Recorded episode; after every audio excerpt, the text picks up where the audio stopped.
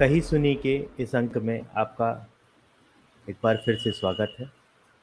मैं अनुज उपाध्याय। हमारे कही सुनी का दूसरा सीज़न और दूसरा एपिसोड आपके सामने लाया हूँ। उम्र ढलती रही, आग जलती रही और अच्छा बुरा वक्त आया गया। दो कथाएँ कभी भी नहीं मिल सकीं, एक खामोश वादा निभाया गया। हमारे इतिहास में ऐसी कई कई कथाएँ होती हैं।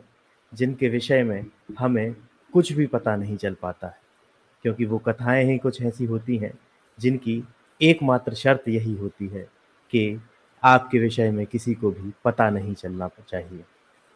ऐसी ही एक कथा हमारे बीच फ़्लाइट ऑफ़ डीटी किताब में से अज्ञातवास है, जिसमें एक गुप्तचर की कथा है और उसी कथा की जो लेखिका है, शुभ्रा प्रकाश जी वो आज हमारे बीच उपस्थित हैं और आज हम उनसे इस पुस्तक की और कई अन्य चीज़ों की चर्चा करेंगे। शुभ्रा प्रकाश जी एक रंगमंच कर्मी, एक नाटककार और लेखिका है। इन्होंने हाल ही में फॉन्ट वाला अक्षरों की दुनिया की कहानी है जो उसका निर्देशन भी किया है। यह जो नाटक है, यह अक्षरों को कंप्यूटर तक लाने की कथा पर आधारित है। इन्होंने प्रेमचंद की एक पुस्तक कुछ विचार का हिंदी अनुवाद भी अपने ब्लॉग पर हाल ही में डाला है। और इसके अलावा इन्होंने कॉमिक्स लेखन भी किया है। और इनकी जो मुख्य रुचि है वह शोध से जन्मी कृतियों में है। तो चलिए हम ज़्यादा समय ज़ाया ना करते हुए शुभ्रा जी से सीधी वार्ता करते हैं। नमस्ते शुभ्रा जी। नमस्ते अनुज कैसे आप? मैंने आपका ये जो कहानी है जो फ़्लाइट ऑफ़ डीटी पुस्तक में आई है ये मैंने पढ़ी। मैं चाहूँगा कि पहले इसके विषय में आप थोड़ा सा हमारी ऑडियंस को बताएँ ताकि वो हमसे बेहतर जुड़ाव महसूस कर सकें। जी। तो पहले तो फ़्लाइट ऑफ़ डीटीज किताब डॉक्टर मीनाक्षी जैन की लिखी हुई है। आ, जैसा कि आपने कहा शोध बहुत ज़्यादा रिसर्च की हुई किताब है जिसपे उन्होंने ये बताया है कि भारत के अलग अलग प्रांतों में किस तरह जहाँ जहाँ मंदिरों को गिराया गया और उसकी पूरी रिसर्च उन्होंने की है। और हमारी जो जो मेरी कहानी है वो एक अलग किताब की है जो फ़्लाइट ऑफ़ डिएटीज से प्रेरणा लेती है।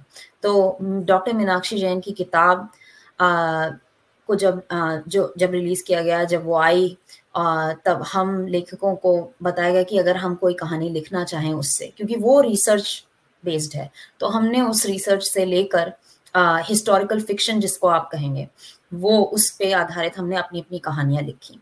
तो हमको काफ़ी मतलब हम कोई भी कहानी पकड़ सकते थे, कोई भी अंग उस बड़ी पुस्तक का लेकर उस पर अपनी कहानी लिख सकते थे। तो ऐसा ही एक अंग मैंने लिया और उस पर एक कहानी रची जिसमें गुप्तचर का एक एक जो पात्र है, वो शुरुआत करता है कहानी की। और फिर वहाँ से लेके कहानी और आगे बढ़ती है। पूरी कहानी का तो मैं शायद समरी ना दूँ लेकिन मैं यही कहूँगी कि पहले मैं ये बता देना चाहती थी कि दो किताबें हैं। एक तो मेन किताब जिस पे रिसर्च है और जो हमारी किताब जिसमें हम कई लेखकों की छोटी छोटी कहानियाँ हैं उस रिसर्च पे आधारित है। तो अज्ञातवास है कहानी का नाम बस। मैंने जब ये पुस्तक मैंने जब इस कहानी का शीर्षक पढ़ा अज्ञातवास तो मेरे मन में वही चीज़ आई थी कि हो सकता है जैसा कौरव पांडवों को अज्ञातवास हुआ था उस तरीके से कुछ हो। और या उसी से मिलती जुलती चीज़। लेकिन जब उसको पढ़ना मैंने शुरू किया और उसमें गुप्तचर स्पाई वर्स ऐड हुआ तो वो मेरे लिए बहुत एकदम सरप्राइजिंग चीज़ थी कि अरे ये इस तरीके से अज्ञात रखा गया है चीज़ों को। और इसके इसके जो किरदारों के नाम जो थे वो मुझे बहुत रोचक लगे। हम्म। जैसे लक्षण्या या दिवित या जो इसका मुख्य किरदार है अही में वो तो मतलब मुझे पहली बार ऐसा नाम ही सुनने मिला। तो आपने किरदारों के नामों को इसी तरह से क्यों रखा? इसकी क्या वजह थी? क्या इनके पीछे कोई हाँ। इनके मायने हैं? हाँ तो मैं ये समझती हूँ कि किसी भी कहानी को जब आप लिख रहे हैं आप उस दुनिया को बना रहे हैं लेखक कोई भी चीज़ आप ऐसी नहीं करेंगे जिसमें कोई जैसे कि कोई वजह ना हो कोई रीजन ना हो। हर चीज़ की एक वजह होनी चाहिए, उसका कारण होना चाहिए। तो अगर आप नाम भी रख रहे हैं तो आपको इस कारण से नाम रखना चाहिए कि जो पढ़ रहा है, उसे आगे चल के वो जोड़ सके कि इसका ये काम है। इसका जो एक तरह से जो कर्म है उसका करने का, वो उसके नाम से जुड़ा हुआ है। इतना इतना हम लेखक की तरह कर सकते हैं। अब यथार्थ या में, जैसे जैसे दुनिया में होता है, शायद वो ऐसा नहीं होता है, जो हमारे नाम होते हैं, हम कुछ और हो, जो भी है। लेकिन लेख, एक एक कहानी में एक लेखक ऐसा कर सकता है, ये मैं मानती हूँ, और उसे करना चाहिए, ताकि जो पढ़ रहे हैं, उन्हें भी थोड़ा सा एक तरह से वो जोड़ सकें इस बात को। और मैंने इसलिए भी ये नाम, और खासकर रही में इसलिए रखा क्योंकि मैं मैं काफ़ी ऐसे टॉक सुनती हूँ तो मैं एक सुन रही थी टॉक नित्यानंद मिश्र जी का, जिन्होंने काफ़ी काम किया है संस्कृत अनुवादों पर, और काफ़ी पुस्तकें उनकी आई हैं, और एक पुस्तक जो उनकी आई है, सुनामा। जिसमें उन्होंने संस्कृत के बहुत सुंदर नाम आ, रखे हैं। उनको दिया है जैसे सौ नाम जो मतलब लोग इस्तेमाल कर सकते हैं देख सकते हैं। क्योंकि हमको ऐसा लगता है कि नाम जब नाम रखा जाए लोग अपने बच्चों के नाम रखते हैं हम लेखक होके अपने पात्रों के नाम रखते हैं तो क्यों ना हम भी उन्हीं नामों में से कोई नाम रखें जिसकी इतनी सुंदर सुंदर व्याख्याएँ उनकी। तो अहिमे का मतलब ऐसा है कि जो हर जगह हो और एक अज्ञात जो कि मैंने एक तरह से एक काम, एक एक तरह की जॉब डिस्क्रिप्शन दी थी कहानी में कि अज्ञात लोग होते हैं। उनको, उन गुप्तचरों को अज्ञात की पोजीशन मिलती है कि आप अज्ञात हैं, आप गुप्तचर हैं, आप जाएँगे अलग प्रांतों में और जाके पता लगाएँगे कि क्या हो रहा है, ताकि कि हम अपनी, हम ना, अपना राज्य जो है ना सुरक्षित रख सकें। तो एक तरह की इंटेलिजेंस अगर आप कहें मॉडर्न डे में तो वो मैंने उसे अज्ञात बुलाया और उसको नाम मैंने दिया अहिमय, ताकि एक तरह से वो है हर जगह, लेकिन जानता उसे कोई नहीं है। तो इस तरह का मैंने शुरुआत की उस कहानी में। और फिर दिवित जो कि एक अलग राज्य का, जिस राज्य का, के बारे में हमें पता लगा कर आता है, वहाँ का राजा है। और दिवित का मतलब है कि जो देव स्थान की तरफ़ बढ़ने की कोशिश करे। और लक्षण्य जो कि एक पुजारी है उस कहानी में। उसका लक्ष्य है, एक ही लक्ष्य है, जो सबसे ज़्यादा ज़रूरी है उस कहानी में, कि उस प्रतिमा को कैसे बचाना है और किसी सुरक्षित जगह लेकर जाना है। तो वो, उसका एक लक्ष्य है, जिससे वो जब कोई पढ़े तो उसको समझ आए बाद में। तो इसीलिए मैंने ऐसे नाम रखे और मुझे लगता है कि एक लेखक को काफ़ी पता होना चाहिए कि क्यों, बेवजह नहीं होना चाहिए, उसका कोई वजह होना चाहिए, यही मेरी वजह नाम पे से मुझे भी एक चीज़ याद आ गई कि जब हम ना सूत्रधार में बच्चों के लिए एक बोर्ड गेम बना रहे थे तो उसके नाम पे भी हम लोगों ने बहुत सोचा था हम्म। कि कैसे हम उससे कनेक्टिविटी बिठा सकते हैं कि बच्चों को एक बार में ही नाम सुन के कुछ एक एहसास हो कि ना हम आखिर में ले क्या रहे। जी जी। तो हम लोगों ने रणभूमि कुरुक्षेत्र जो बोर्ड गेम बनाया वो ऐसे ही काफ़ी सोच के जो आपने बात कही ना कि उसका एक हाँ, मतलब होना चाहिए हाँ, है ना? तो मैं सभी साथियों को बताना चाहूँगा कि जो फ़्लाइट ऑफ़ डीटी बुक है, इसमें अज्ञातवास कहानी है, जिसकी चर्चा हम अभी कर रहे हैं। अगर आपको यह पुस्तक खरीदनी है तो लिंक आपको डिस्क्रिप्शन में मिल जाएगी। इसी के साथ शुभ्रा जी के विषय में भी अगर आप और जानना चाहते तो उनकी सारी जो भी प्रोफाइल्स हैं, वो डिस्क्रिप्शन में है और रणभूमि कुरुक्षेत्र जो बोर्ड गेम है, उसकी लिंक भी आपको डिस्क्रिप्शन में मिल जाएगी। मैं अगले प्रश्न की तरफ़ बढ़ता हूँ। आपने मीनाक्षी जी की चर्चा की।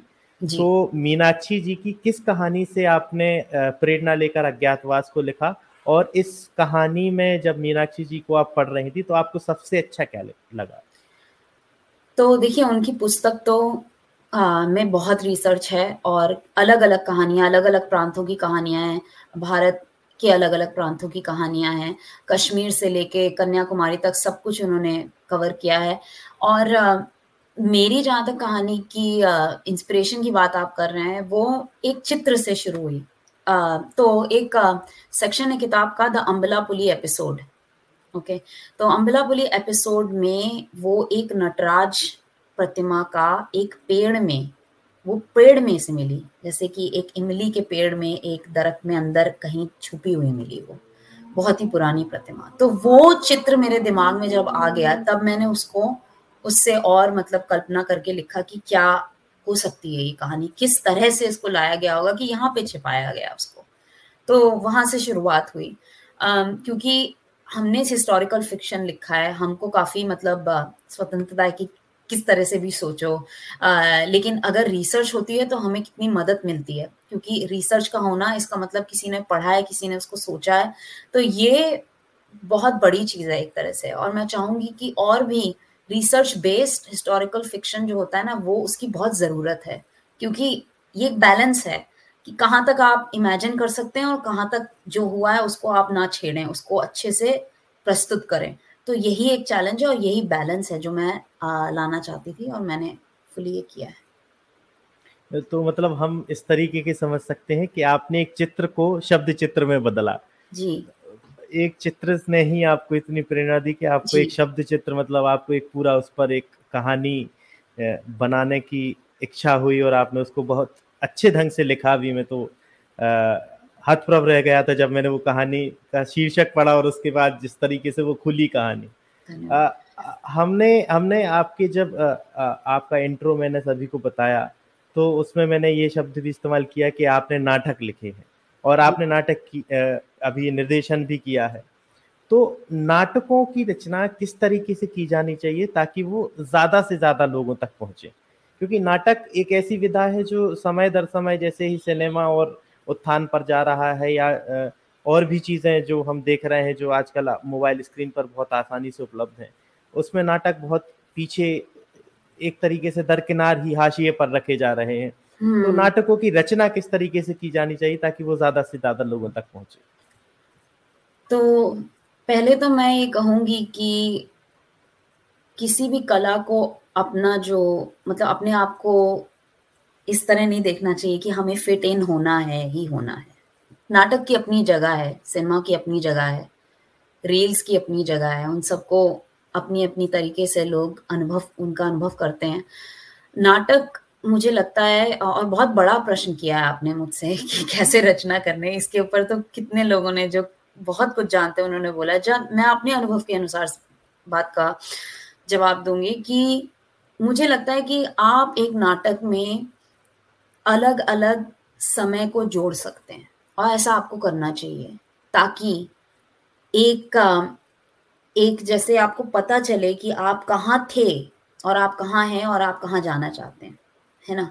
तो ये बात अगर जब आप सामने रखेंगे, इसको सामने रख के नाटक रचेंगे तो नाटक एक कहानी से बड़ा होगा। वो फिर समय से अलग अलग समय से जुड़ा होगा।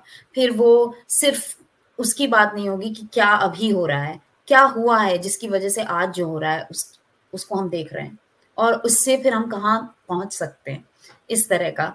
मतलब लेख लिखने में मुझे ऐसा लगता है कि मैं तो यही करती हूँ कि अभी हमारा जो नाटक हुआ, उसमें नाइन्टीज की टाइम पीरियड की बात चल रही थी। लेकिन जो कहानी बोल रहा है वो इस समय का आदमी और जो नाइन्टीज के आ, समय का आदमी है वो उस पर भी बात कर रहा है जो बहुत पहले हो चुका है।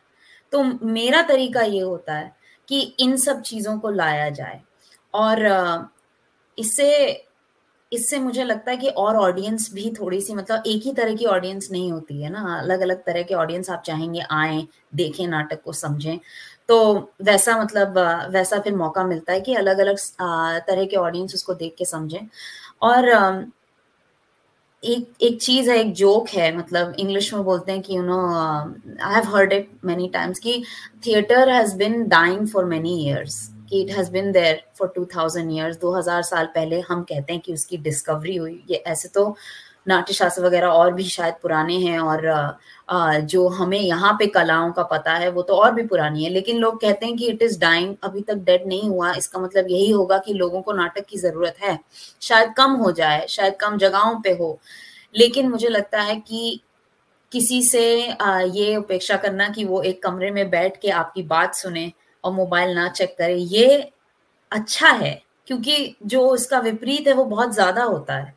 तो ये मौका मिलना कि हम अपनी बात कह सकें, एक जीवित इंसान उस बात को सुने आपके सामने, उसमें कुछ ऐसा हो, अनुभूति हो जो तो ये मतलब बहुत ही एक एक तरह से आप कह सकते हैं कि मैजिकल चीज़ है, लेकिन ऐसा होना चाहिए। और इस, इसको अगर हमने छोड़ दिया तो हमारा ही एक तरह से लॉस होगा, क्योंकि क्लासिकल आर्ट्स या थिएटर आर्ट्स कोई भी चीज़ जो लाइव होती है, उसका अपना प्रभाव होता है। और वो मुझे नहीं लगा कब, लगता कभी भी जाएगी। ये बात अलग है कि जो लोग रंगकर्म का काम करते हैं, जो लोग नाटक करते हैं, उनकी वो चाहते हैं कि वो आगे जाके फ़िल्म करें या कुछ और करें, वो बात सही है। लेकिन कई ऐसे लोग हैं जिनके परिवार में ये प्रथा है कि वो उस कला को आगे बढ़ाएँ। और वो कला लाइव ही है। वो रिकॉर्ड भी कर लीजिएगा आप तो भी वो लाइव होती रहेगी। और बस बात यह है कि हाँ शायद कम हो और कम जगहों पे हो। लेकिन उसका प्रभाव बहुत बहुत होता है मेरे हिसाब से।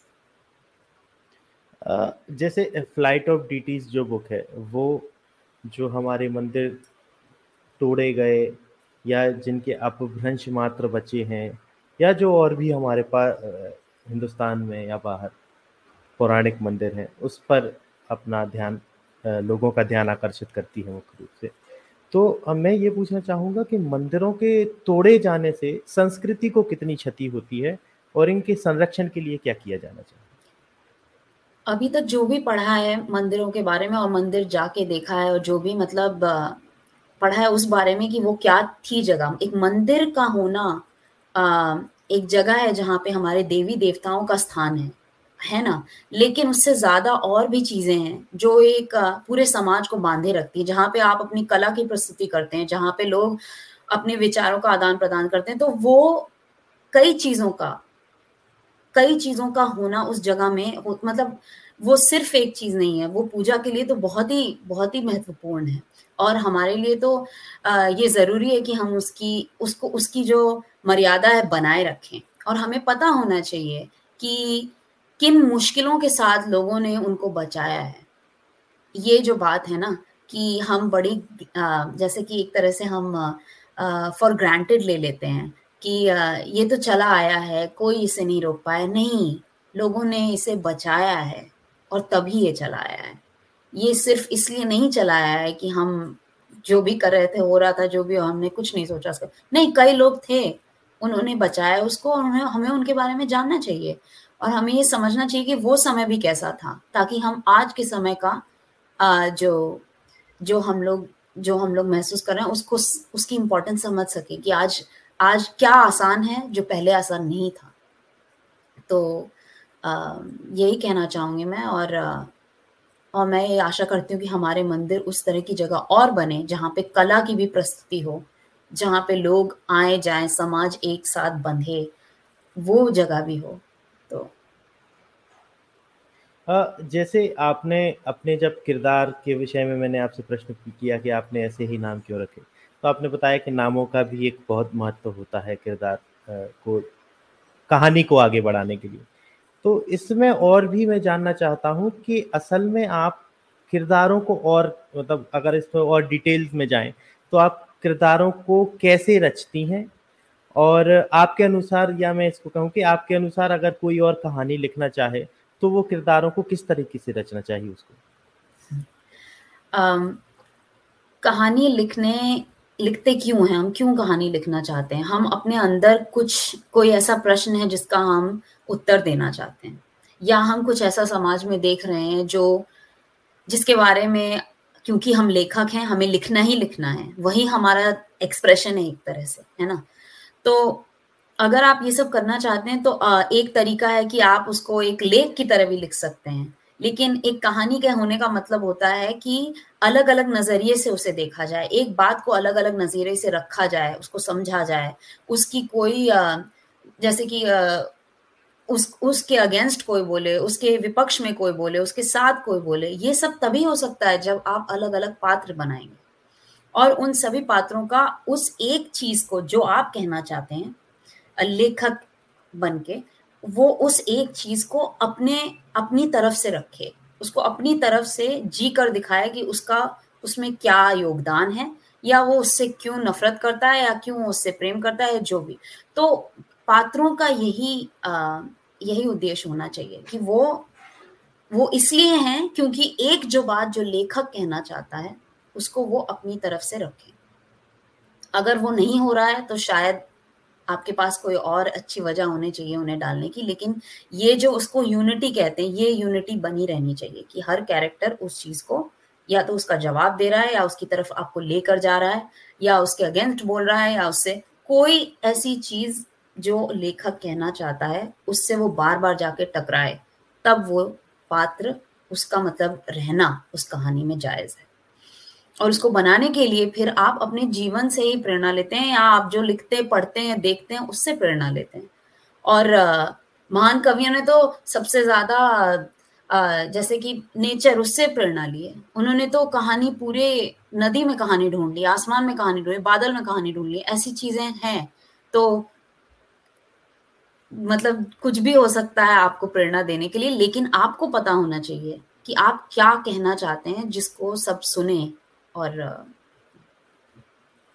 ये चीज़ हम लोगों ने भी देखी अभी जब जैसे मान लीजिए आपको अभिमन्यु के विषय में कुछ बताया जाए, या आपको बाली, सुग्रीव या हनुमान के बारे में बताया जाए तो उनके विषय में इतना सटीक लिखा जाना चाहिए, इतना अच्छा आपके सामने आ जाना चाहिए कि आप उसको चित्र में दे सकें। जी। तो जब हमने बहुत कई कई किताबों को खंगाला यहाँ वहाँ से बहुत सारे रेफरेंस मिले तब जाके एक चित्र तैयार होता है। तो कभी कभार मैं ये भी देखता हूँ कि आ, एक जो सक्सेस होती मतलब सफलता मान लीजिए आपने कहानी लिख दी। हम्म। है ना? तो लोगों को लगेगा कह रही ये तो आम कहानी है या इस तरीके से तो हो सकता है ये तो आम सा एक चित्र है इससे क्या है? हम्म। लेकिन उसके पीछे जो एक पूरी यात्रा होती है उसको शायद ही बहुत कम लोग देख पाते हैं है ना? जबकि उसके पीछे कहाँ से कहाँ तक की एक यात्रा है वो एक अलग कहानी कहती है अपने आप में।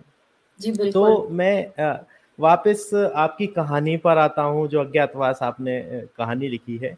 ये जो कहानी है ये भारत के दक्षिणी क्षेत्र से संबंधित है जी। है ना?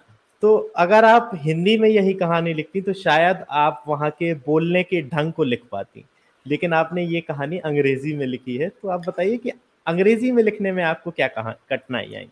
हाँ तो पहली बात तो ये कि ये इंग्लिश में ही लिखना था तो हमने अंग्रेज़ी में लिख दी। और दूसरी बात ये कि भाषा से हिंदी और भारत की अन्य भाषाओं, तेलुगु, तमिल, कन्नड़, गुजराती, ये सारी भाषाएँ हिंदी से कहीं ना कहीं जुड़ी हैं। ये एक दूसरे से जुड़ी हैं, है ना? कहीं ना कहीं आपको पता चल जाएगा। कोई अगर एक पूरा वाक्य बोल रहा है, उसमें एक ना एक शब्द तो आपको शायद पता चल जाए, है ना? लेकिन इंग्लिश में ऐसा नहीं है। इनका रिलेशन ऐसा नहीं है इंडियन लैंग्वेजेस से। तो अगर मैं अगर मैं दक्षिण भारत की कोई भी चीज़ इंग्लिश में लैंग्वेज वाइज कॉपी करना चाहती तो मैं नहीं करूँगी। अगर मैं उसे हिंदी में कर रही होती तो शायद करूँगी। क्योंकि उसका जो फीलिंग है, वो मिस हो जाएगा। तो अगर मैं कह रही हूँ, जैसे भाई साहब कह रही हूँ और यू नो भाई साहब कह रहे हैं तो भाई साहब का जो बोलने का है उसको शायद मैं दक्षिण भारत की किसी भाषा में वो भाई साहब का जो फीलिंग है वो आ जाए, लेकिन O brother in English is disjointed may be है ना? तो वो मैं रिकग्नाइज करती हूँ ऐसे। शायद मेरे पास ना वर्ड्स हों इंग्लिश में उसको ठीक से कम्युनिकेट करने के कॉन्टेक्स्ट भी इम्पोर्टेंट है, जिस जो मैंने अभी शायद ना दिया हो इतनी क्लियरली लेकिन मैं वो बोल रही हूँ कि um, हर चीज़ ट्रांसलेट करना एग्जैक्ट वर्ड्स में पॉसिबल नहीं है मेरे हिसाब से। और उसकी उसकी जो इमोशनल इंटेग्रिटी है रखना नहीं पॉसिबल अगर आप अगर आप भारत की भाषाओं में ट्रांसलेट कर रहे हैं तो शायद है लेकिन एकदम से इंग्लिश में जाके वही इमोशनल रिएक्शन हो उसी वर्ड का पॉसिबल नहीं। तो मैंने उसे नहीं छुआ। मैंने नहीं कोशिश की कि हाँ दक्षिण भारत की भाषा को भी उससे थोड़ा थोड़ा लेके नहीं।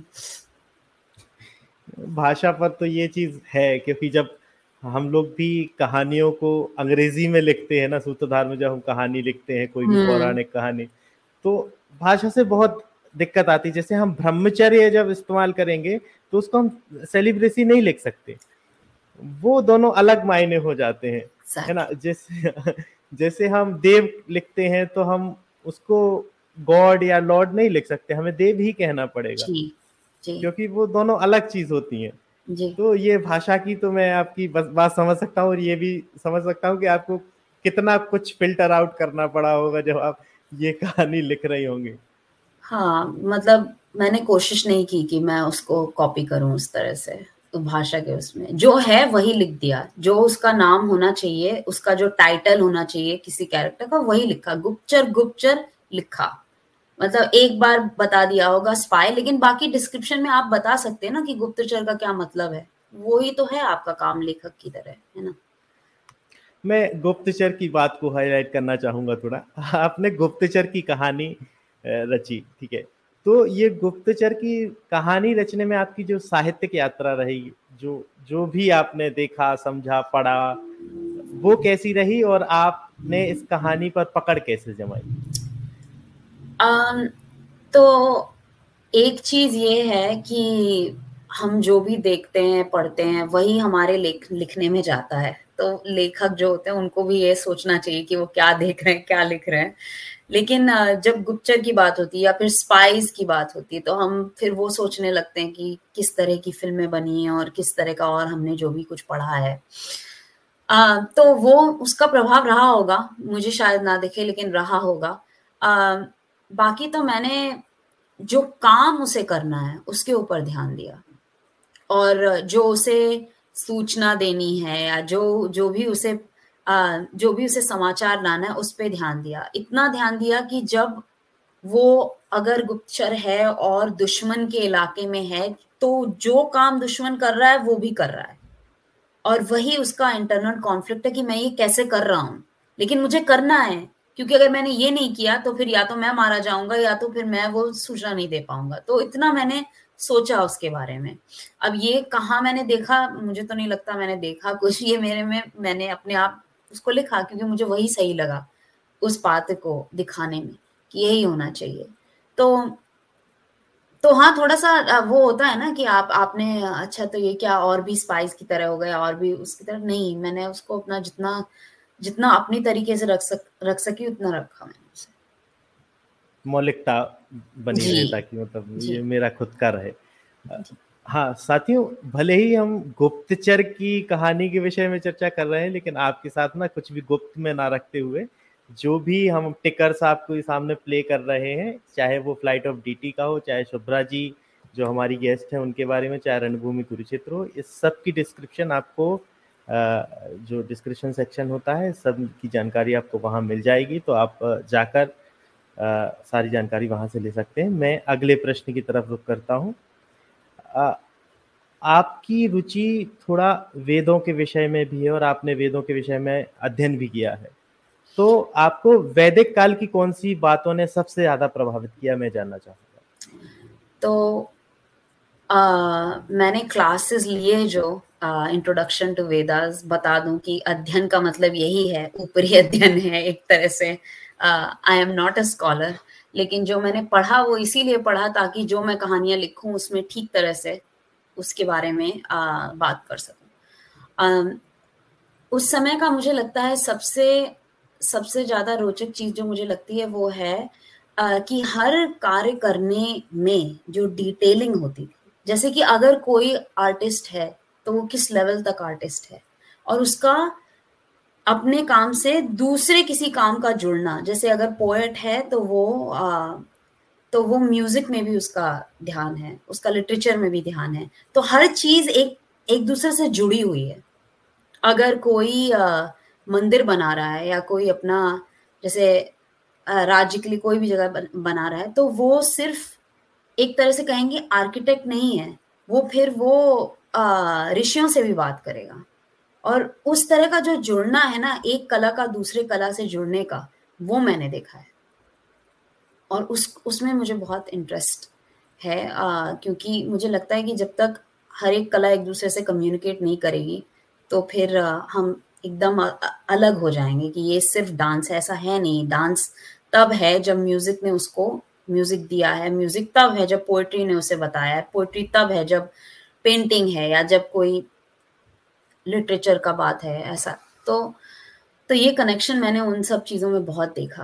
आ, तो वो सब वो सब आ, जो श्रुति नाम की जो पात्र है उसमें उसने भी बोला है ये कि उसने ये सीखा है। तो वो मैंने डाल दिया उसमें जो भी हम सीखते हैं वो अपने पात्रों में डालते हैं। ये लेखक मुझे लगता है इन जनरल करते हैं तो मैंने भी वही किया है।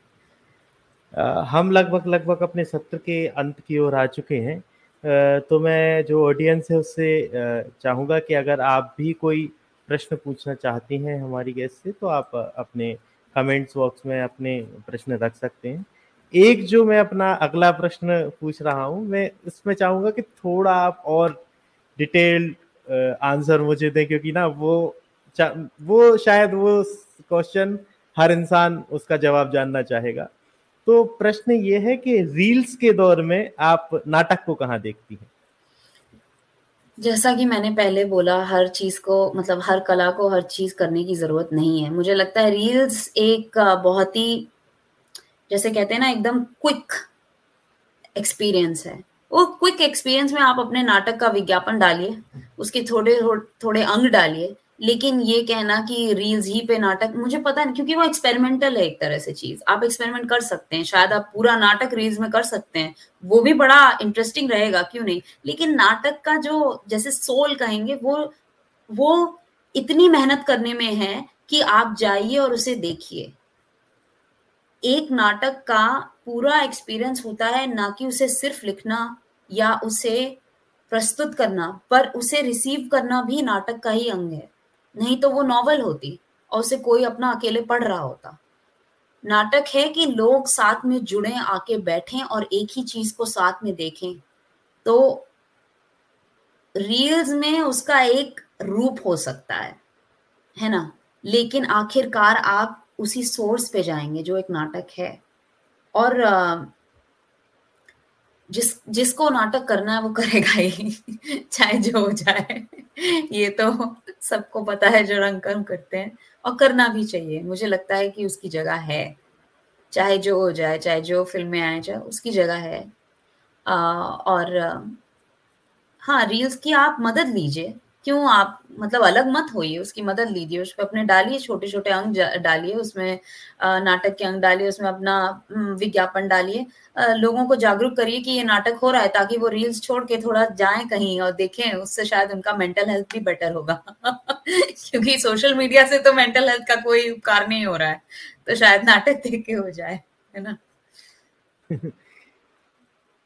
तो साथियों, हम अपने सत्र के समापन पर आ चुके हैं। मैथिली शरण गुप्त ने एक कविता लिखी थी, नर हो ना निराश करो मन को, कुछ काम करो, कुछ काम करो, जग में रहकर कुछ नाम करो, यह जन्म हुआ किस अर्थ हो, समझो जिसमें यह व्यर्थ ना हो, कुछ तो उपयुक्त करो तन को, नर हो ना निराश करो मन को। तो कहीं ना कहीं जो शुभ्रा जी का अंतिम जवाब था, वो इसी तरफ़ हमारा ध्यान खींचता है कि हमें अपने काम करने पर फोकस करना चाहिए, चाहे हम किसी भी विधा को पकड़ें, चाहे आप नाटककार हैं, आप नाटक का निर्देशन करते हैं या आप उसको लिखते हैं। तो आप कभी भी ये नहीं समझिए कि हम एक नए दौर में आ गए हैं तो इसकी महत्वता कम हो सकती है। हर चीज़ की अपनी एक महत्वता है, हर चीज़ की एक अपनी जगह है तो आपको बस निराश ना होते हुए सिर्फ़ काम करने पर अपना ध्यान देना चाहिए। अगले सत्र में द विल ऑफ़ गॉड्स विषय पर हम राजेश रामचंद्र जी के साथ चर्चा करेंगे। तो तब तक हम आपसे विदा चाहेंगे। धन्यवाद शुभ्रा जी कि आप हमारे साथ इस सत्र में जुड़ी और हमने काफ़ी अच्छी चर्चाएँ की, काफ़ी अच्छे विषय लोगों के सामने लाए, काफ़ी अच्छी चीज़ें उनको आपने जानकारी दी उनको। तो मैं आपका धन्यवाद कहना चाहूँगा कि आप हमारे साथ जुड़ी। तो साथियों, कही सुनी कि इस सत्र में यहीं तक था। धन्यवाद। बहुत बहुत धन्यवाद अमित